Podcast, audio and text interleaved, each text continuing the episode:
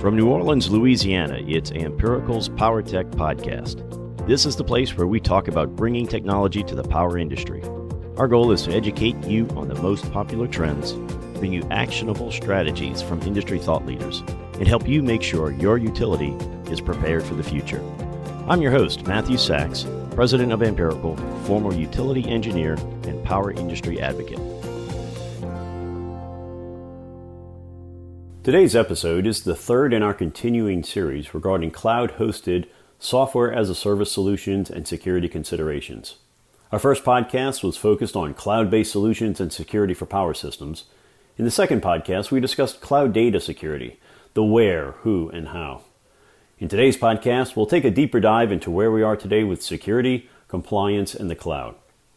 Once again, I'm joined by Nathan Wallace, Director of Cyber Operations for Cyberical, and would like to extend a warm welcome to our new guest, Maggie Powell, Principal Industry Specialist in the Energy Sector with Amazon Web Services. Dr. Nathan Wallace has BS degrees in electrical engineering and physics, a master's in engineering, and a PhD in engineering from Louisiana Tech University with a focus in cybersecurity. As the Director of Cyber Operations, he's responsible for assessing various power system cybersecurity risks. He also leads our software and applications development group, coordinates the design and setup of Ampirical's Relay Protection Training Lab, and assists with site commissioning activities. He's a member of the IEEE Power and Energy Society, the Computer Society, and an active member of the IEEE New Orleans section. Maggie is a seasoned professional with 25 years of experience in risk management for cybersecurity and regulatory issues, covering a broad range of industries, including critical infrastructure security, electric reliability, environmental markets, scientific research, and international trade. Prior to joining AWS, Maggie spent 14 years with a major investor owned utility as a senior manager responsible for managing and leading three technical cybersecurity teams dedicated to real time systems, including security engineering, industrial control system security operations center, and security and compliance. Nathan and Maggie, welcome to the show. Thank you, Matthew. Thank you, Matthew and Nathan. It's a real pleasure to be here. In the last couple of episodes, we defined the key elements of the cloud and touched on a variety of security and resiliency concepts. Next is everybody's favorite topic compliance. Here in the United States, we have NERC, the North American Electric Reliability Corporation. While there are a number of states working to create compliance standards for distribution and subtransmission systems, NERC's regulatory authority granted to them by Congress, right, applies only to the bulk electric system, or as we know it, the BES. This includes bulk generation and the transmission system, uh, NERC is tasked with ensuring the reliability of the BES by creating and enforcing policy driven compliance standards for real time operation and for security controls that protect BES related information. So, Maggie, if I may, for us to better frame this topic of compliance in the cloud, what type of BES related workloads are you seeing in the cloud, and what are the benefits of using the cloud for these applications? Great. Yeah. Hey, I'm excited to talk about compliance because we also get to talk about security for these critical functions. But before we jump into the BES functions, first I'd like to touch on data storage because it's the foundation for analyzing, sharing, and using data. Data storage is in the cloud is popular for the availability, durability, and scalability it delivers, as well as the associated security functions and cost effectiveness. So in thinking about BES functions, in AWS's experience, many BES functions can be implemented in the cloud. In particular, the cloud is well suited for those services that need to analyze and distribute large amounts of data quickly. For example, cloud computing can provide more effective dynamic responses to BES conditions and situational awareness. While on-prem technologies can provide similar types of analysis, Cloud infrastructure is immediately available for scaling up to deploy and scaling down as needed. You can test redundant environments, backup and recovery, and disaster recovery almost daily at a manageable cost as compared to the traditional annual testing. And this gives true meaning to reliability. Cloud can also accommodate running an N-2 contingency model as opposed to a traditional N-1. In other words, cloud technologies can enable power and utility customers to undertake a variety of modeling, simulations, analyses, studies, and other activities with a greater scope and in less time, and not typically possible with on prem solutions. And even from a security perspective, cloud computing can efficiently monitor BES components by automating security functions and allowing rapid detection and mitigation of potential security threats. So I've been speaking as a cloud service provider, and let me abbreviate that because I know I'll refer to it as a CSP in the future. But there are also a marketplace of software solutions, known as software as a service or SaaS, built for electric utilities that also benefit from the cloud. So SaaS providers support grid operation functions such as asset management and network logging and monitoring, vulnerability management, and all kinds of other functions. Grid Intel is a great example. Yeah, there are certainly a wide range of BES applications that can really benefit from the cloud. For me, you know, kind of personally, the contingency modeling application is, is really probably one of my favorites. I know both as an engineering firm and as a software solutions provider, we do actually leverage a large number of cloud resources to help with a variety of things event monitoring, project management, and even for designing the actual power system environments. So, Maggie, can all BES related functions and activities be moved to the cloud, or are there some that should probably stay on prem, at least for now, in a way? Yeah, so the decision to adopt cloud solutions for BES systems has to take into account operational requirements, things like reliability, latency tolerance, and the criticality of the operation. So, latency refers to the speed in which a request or other signal is transmitted from sender to receiver and then is processed. A low latency requirement implies a higher required speed for transmission and processing. So, bear with me for a few minutes to set some groundwork because BES is not just one thing or one function. It's many functions, each with differing operational requirements. There are a number of models to help understand how BES functions vary, and the one I'm going to use is the Purdue model for industrial control systems because it breaks out functions into logical segments, and I'm just going to walk through it. In the BES cyber context, levels 0 and 1 comprise bulk energy production and or transmission zones. These include devices like remote terminal units, programmable logical controllers, sensors, high frequency switching devices, synchrophasors, and the like.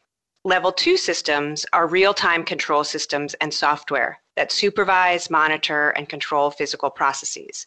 This includes your facility based control and dynamic response systems. Level 0 to 2 systems are dependent on highly available, low latency networking as they require immediate response for safety and control. Level 3 systems are those that are involved in overall management of operations. So for the BES, level 3 can include functions like balancing load and generation and situational awareness systems, certain monitoring and control systems, among others. For these, the latency tolerance extends to seconds, minutes, and hours. Level four applies to those business logistics systems, including managing the business related activities of the operation. So, in the BES context, level four systems can contain applications such as hour ahead planning or real time grid simulation and demand response. In level four, the time frame shifts to days, weeks, and months. So these are all BES functions it's not already obvious in what I've said, the key differentiator between the levels is the response time required to act. So, at least for now, BES assets or systems in level 0 through 2 should probably stay physically located at their sites due to the high availability, low latency needs of the control systems that they support. But response times for systems in level 3 and level 4 are longer, making them quite amenable to the cloud. And this opens up these BES functions to gain the benefits of a cloud environment. And CSPs are constantly innovating and offering new services. So future technologies can accommodate systems lower in the model. AWS already offers AWS Outposts to entity data centers high speed, low latency functions using the same technology available in the cloud. So, yeah, on this topic of latency, something that really comes to mind is uh, relay protection and, a- and relay applications like transfer tripping, right? These applications require calculations on the order of just a couple of cycles, and, and because of that, should probably remain in the station, as you kind of mentioned, at least for now. So, outside of those lower layer applications, there are a number of BES related workloads that could really benefit from the cloud. Of those that you just mentioned, would any of these actually be in scope of the NERC CIP standards? Ah, so here we get to compliance. Just to make sure all the listeners know these abbreviations, you mentioned in the opening that NERC is the North American Electric Reliability Corporation. CIP stands for Critical Infrastructure Protection, and the NERC CIP standards are the set of federally mandated cyber and physical security requirements for power and utility owners and operators of the BES in North America. I'll define another term since I know it'll come up. BCSI is BES Cybersecurity Information. So under CIP 2, the generator or utility, known as the responsible entity in CIP speak, classifies cyber assets and BES information according to the CIP definitions. If they classify a cloud based asset or BES information in the cloud, also known as BCSI, if those are classified as in scope, then it can be integrated into a responsible entity's CIP compliance program. For such cloud-based assets, the responsible entity continues to manage the security controls required by the CIP standards and may use cloud-based solutions to perform controls such as for access management and patching and many others. So, if the cloud is leveraged to store and analyze BES related information, how can asset owners include the cloud in their actual NERC CIP compliance programs to show compliance? Yeah, let's look at a specific example. Say the responsible entity labels their data to store in the cloud as BCSI. They identify the storage location on their CIP compliance inventory with the identification provided by the CSP. With an AWS solution, the responsible entity will have an Amazon resource name or an ARN to uniquely identify their AWS resources. And remember the shared responsibility model discussed in the previous podcasts? So, this will be a good way to think about it in action. For cloud infrastructure, responsible entities inherit the controls of the cloud managed by AWS. And the entity implements CIP controls in the cloud for anything that is part of the operating system and above.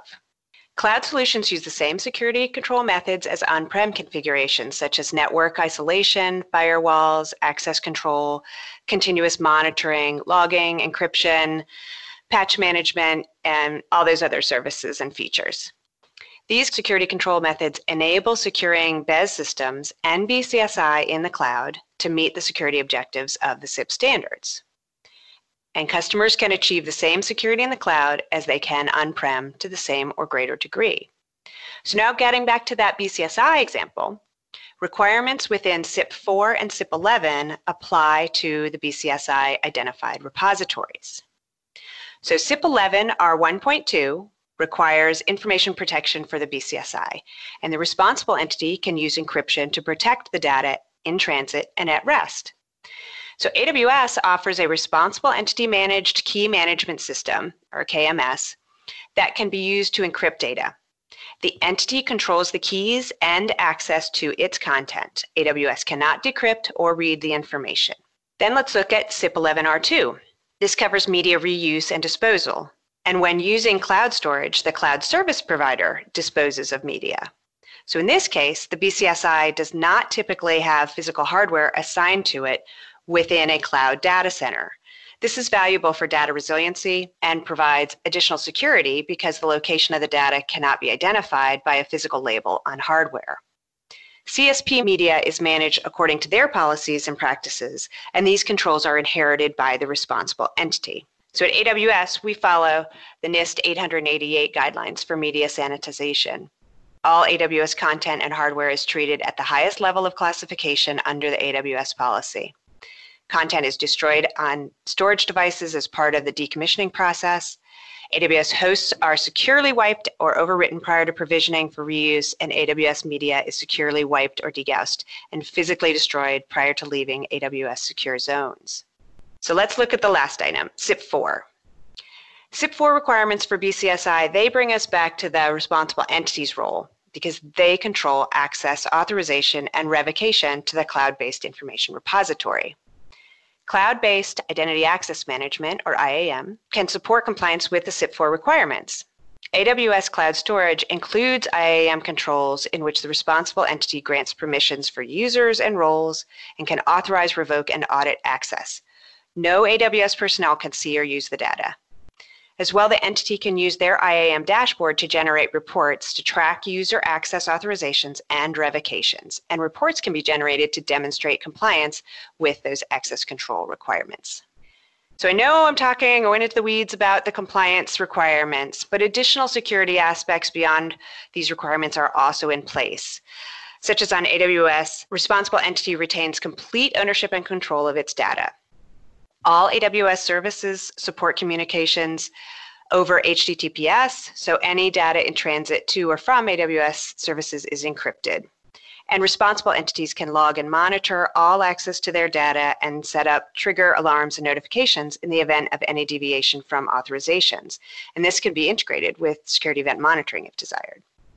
We have a user guide available that shows how a wide range of AWS cloud services can be used to meet the security objectives of the CIP standards. And just note, different cloud service providers offer different products, but the essential point is that responsible entities can fulfill the security objectives embodied within the CIP requirements and demonstrate that the controls are met. That's really great, Maggie. I, I, really like how you've drawn kind of these parallels between the actual CIP standards and the cloud security features that are available. Uh, and you know, this this conversation it actually brings me back to our previous podcast with Ranjan, right, where we talked about the variety, the sheer amount and large variety of cloud security controls and features that are available for cloud users. What are some examples of evidence that an asset owner should show an auditor demonstrating they are indeed CIP compliant while using the cloud? Ah, yes, the compliance demonstration. So I have touched on it, and it relates again to the shared responsibility, but let me delve in a little more. So, just as on prem infrastructure teams manage controls for on prem infrastructure, the CSP manages the controls for the cloud infrastructure, and the cloud users inherit the controls of the cloud. This is a one to many approach for securing infrastructure for a multitude of services, features, and industries. The AWS core infrastructure is built to satisfy the security requirements for military, global banks, and other high sensitivity organizations and demonstrates compliance to internationally recognized certifications and accreditations such as SOC 1, 2, and 3, ISO for cloud security and cloud privacy, NIST cybersecurity framework, and FedRAMP, among many others. So AWS maintains certifications, independent third party attestations, and continuous monitoring. And AWS is routinely audited by cloud security experts for its compliance to these assurance programs.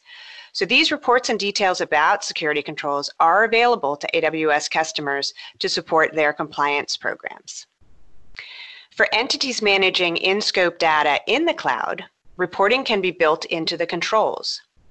The network auditing features allow customers to define and generate evidence reports for the applicable requirements. So let's go back to that BCSI example. The responsible entity can document their implementation and use of encryption tools to fulfill CIP 11. If using AWS KMS, the SOC 2 certification supports that no code path exists for AWS personnel to see or use customer content. The entity can access security assessment reports and attestations to verify certification. For the CIP 11 reuse and disposal, AWS policies and security standards that comport with the NIST 888 guidelines are available to customers. And as I mentioned for CIP 4, through the IAM tool, the entity can generate their own reports to track user access authorizations and revocations to demonstrate compliance. So, of course, these are just a few examples, and I know that CIP audits and compiling the compliance evidence is a very big undertaking. But the opportunity here is to consider how cloud services meet the security and compliance requirements and engage with CSPs in defining evidence needs. There may be room to work together with auditors to understand expectations for demonstrating compliance. Yeah, I can certainly understand that, right? It is almost a region by region kind of thing. You know, that definitely needs to have the auditors brought in to some of those conversations. So I know I know the CIP requirements don't directly, as at least right now, address the cloud. So what are your recommendations on how asset owners can navigate the compliance questions and gain more comfort with the cloud for the variety of workloads that can be considered in scope of NERC CIP? Well, compliance is really a piece of the bigger picture. So I encourage industry members to keep learning about cloud technology and the security controls that protect data in the cloud. Gain familiarity with the various cloud technologies and how they can benefit business and operational objectives. Consider use cases to explore how agility, elasticity, and cost savings of the cloud can benefit your operations and security requirements. Utilities should understand how security controls for regulatory or for internal security requirements are addressed through shared responsibility. Cloud service providers vary in the services they provide and the methods used to secure their cloud infrastructure. So it's important to understand your specific requirements, how you can meet them using cloud services, and how security responsibilities are shared between you and the CSP. You should know which controls are inherited from the CSP, which controls are implemented by both you and the CSP, and which controls you, the utility, are responsible for managing but gain some assurance of a CSP's controls by viewing third party assessments. Security assurance programs like those mentioned, SOC, ISO, and FedRAMP, they test controls on a regular basis. And as I mentioned, this includes routine audits conducted by those cloud security experts and continuous monitoring. And these security assurance programs are consistent with the CIP security objectives. On the NERC front, I think it's a really exciting time for CIP compliance. Cloud benefits and opportunities are in discussion. I mean, NERC recently posted a guideline on BCSI and encryption in the cloud. FERC collected comments in response to their notice of inquiry on cloud computing, and the drafting teams are hard at work considering virtualization and cloud technologies within the CIP requirement language.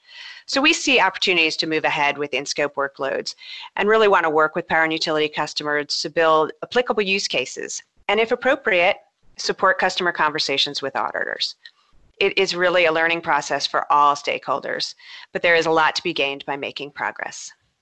Oh yeah, so true. For really for a number of projects we've worked on, by using the cloud, we've actually noticed an increase in the overall system reliability and even the resiliency. So, wrapping up our discussion today, we talked about BES applications that can benefit from the cloud and about staying NERC compliant.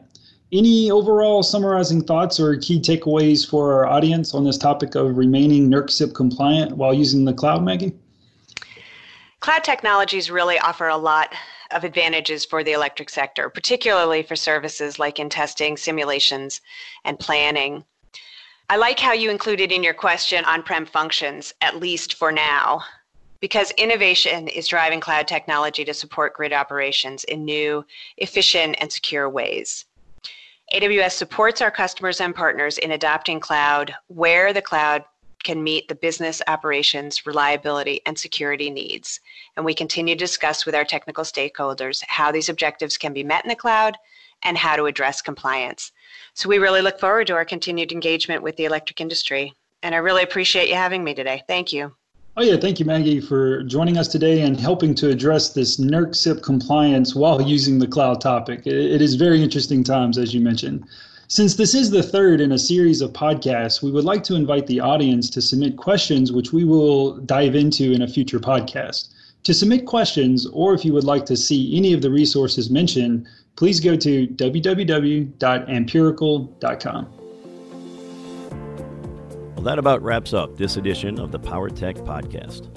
If you haven't yet, please log in to wherever you subscribe to the podcast and both rate this show and leave a comment, as that really helps new subscribers in the power industry to find us. Also, for more free insights on bringing technology to the power industry, make sure to visit ampirical.com. We post free white papers, articles, and all of our previous podcasts there Plus, you can register for a free 3D strategy planning session call with one of our 3D planning specialists. Again, you can do all of that and much more at ampirical.com. Please stay tuned and join us for the next episode of the Power Tech Podcast. And until next time, keep engineering powerful solutions.